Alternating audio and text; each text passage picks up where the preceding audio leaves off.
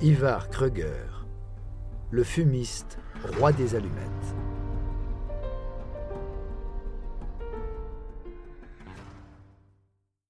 En 1922, Ivar Kruger embarque à Southampton pour les États-Unis sur le Berengaria, un paquebot de luxe allemand.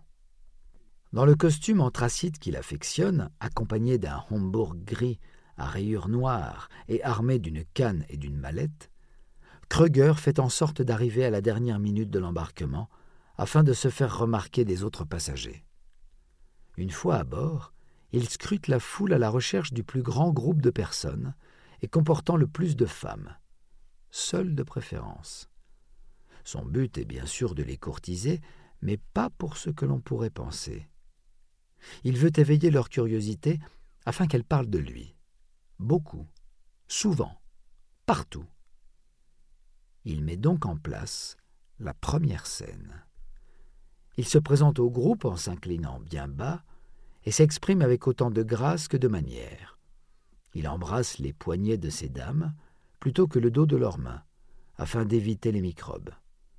Ses phrases sont élaborées avec soin, les mots sont parfaitement placés, prononcés avec élégance.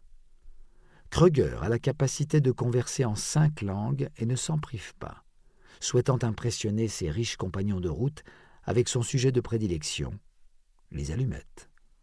Avant de l'aborder, il ne manque jamais de distiller ses nombreuses connaissances d'un air modeste, presque gêné d'en savoir autant. Sa culture générale impressionne et, homme ou femme, son interlocuteur se voit toujours subjugué. Kruger n'omet pourtant jamais de glisser de mystérieux indices sur les grandes idées commerciales qu'il a l'intention de réaliser outre-Atlantique. Il quitte ensuite le groupe de manière brutale et empressée, puis se précipite dans la salle de communication du navire.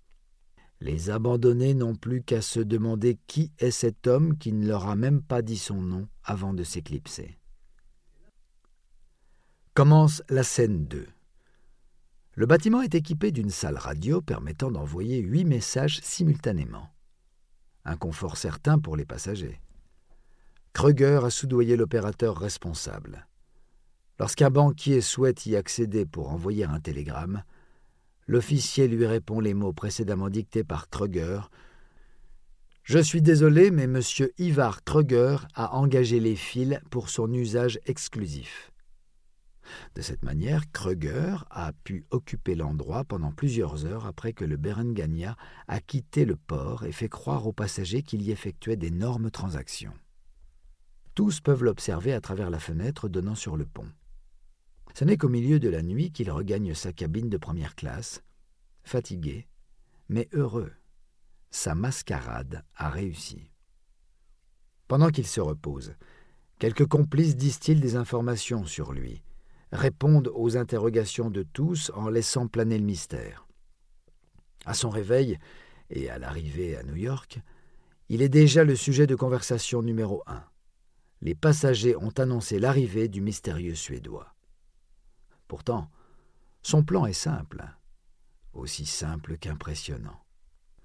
Ivar Kruger voudrait conquérir les États-Unis, mais les lois antitrust sont strictes, contrairement à celles de l'Europe.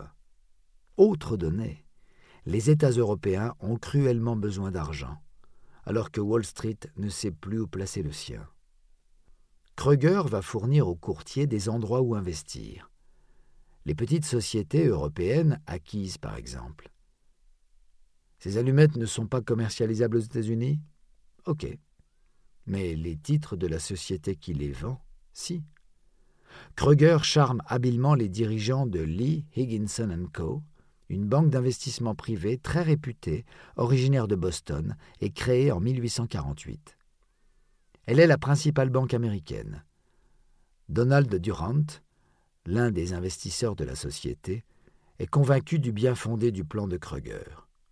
Dans les années 1920 et jusqu'au milieu des années 1930, le marché boursier ne bénéficiait pas encore de moyens de contrôle et de publication de comptes comme aujourd'hui.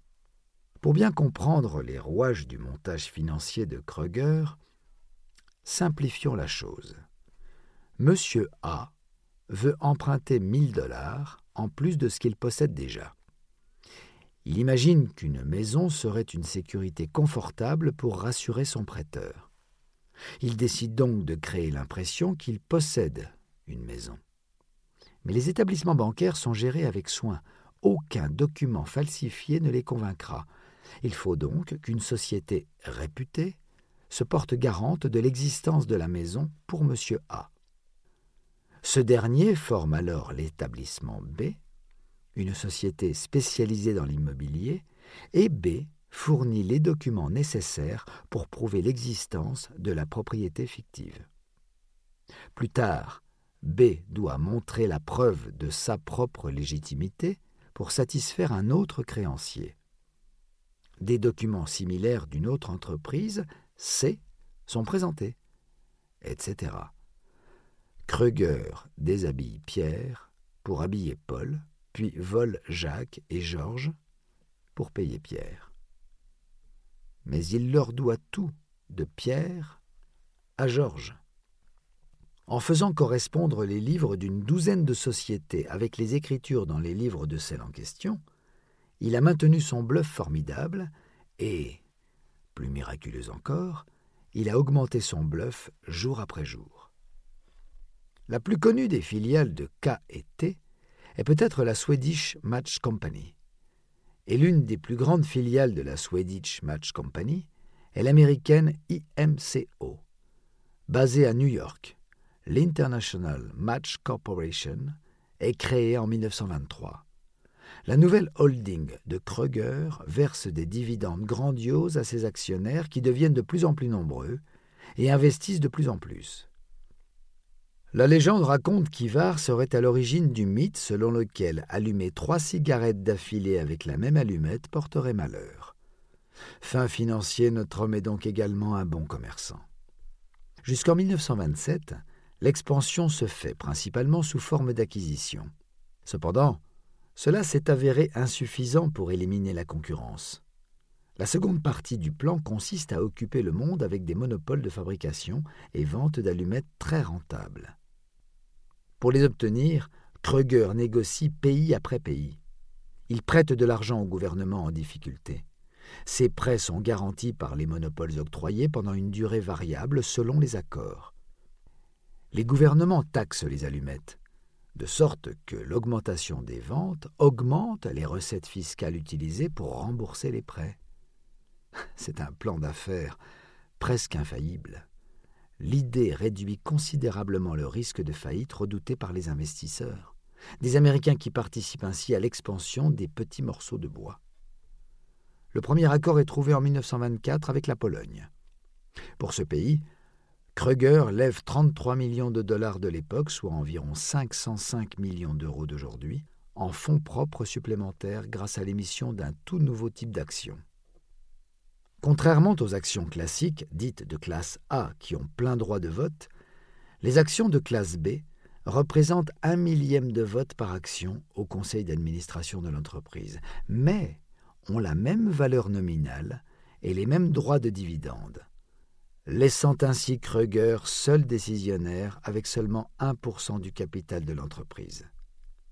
Avec ses actions, Kruger est le seul à connaître l'état financier de ses sociétés et à savoir quels sont leurs actifs.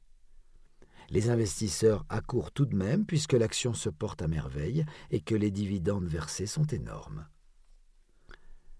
Kruger se lie au prestigieux cabinet d'audit Ernst Ernst. Il trouve en eux et en Lee Higginson Co. des partenaires qui ont tout à gagner de son succès. Après la Pologne, huit autres États européens et trois pays d'Amérique du Sud ont conclu le même type d'accord. L'Espagne a emprunté 12 millions de dollars, l'équivalent de 184 millions d'euros d'aujourd'hui.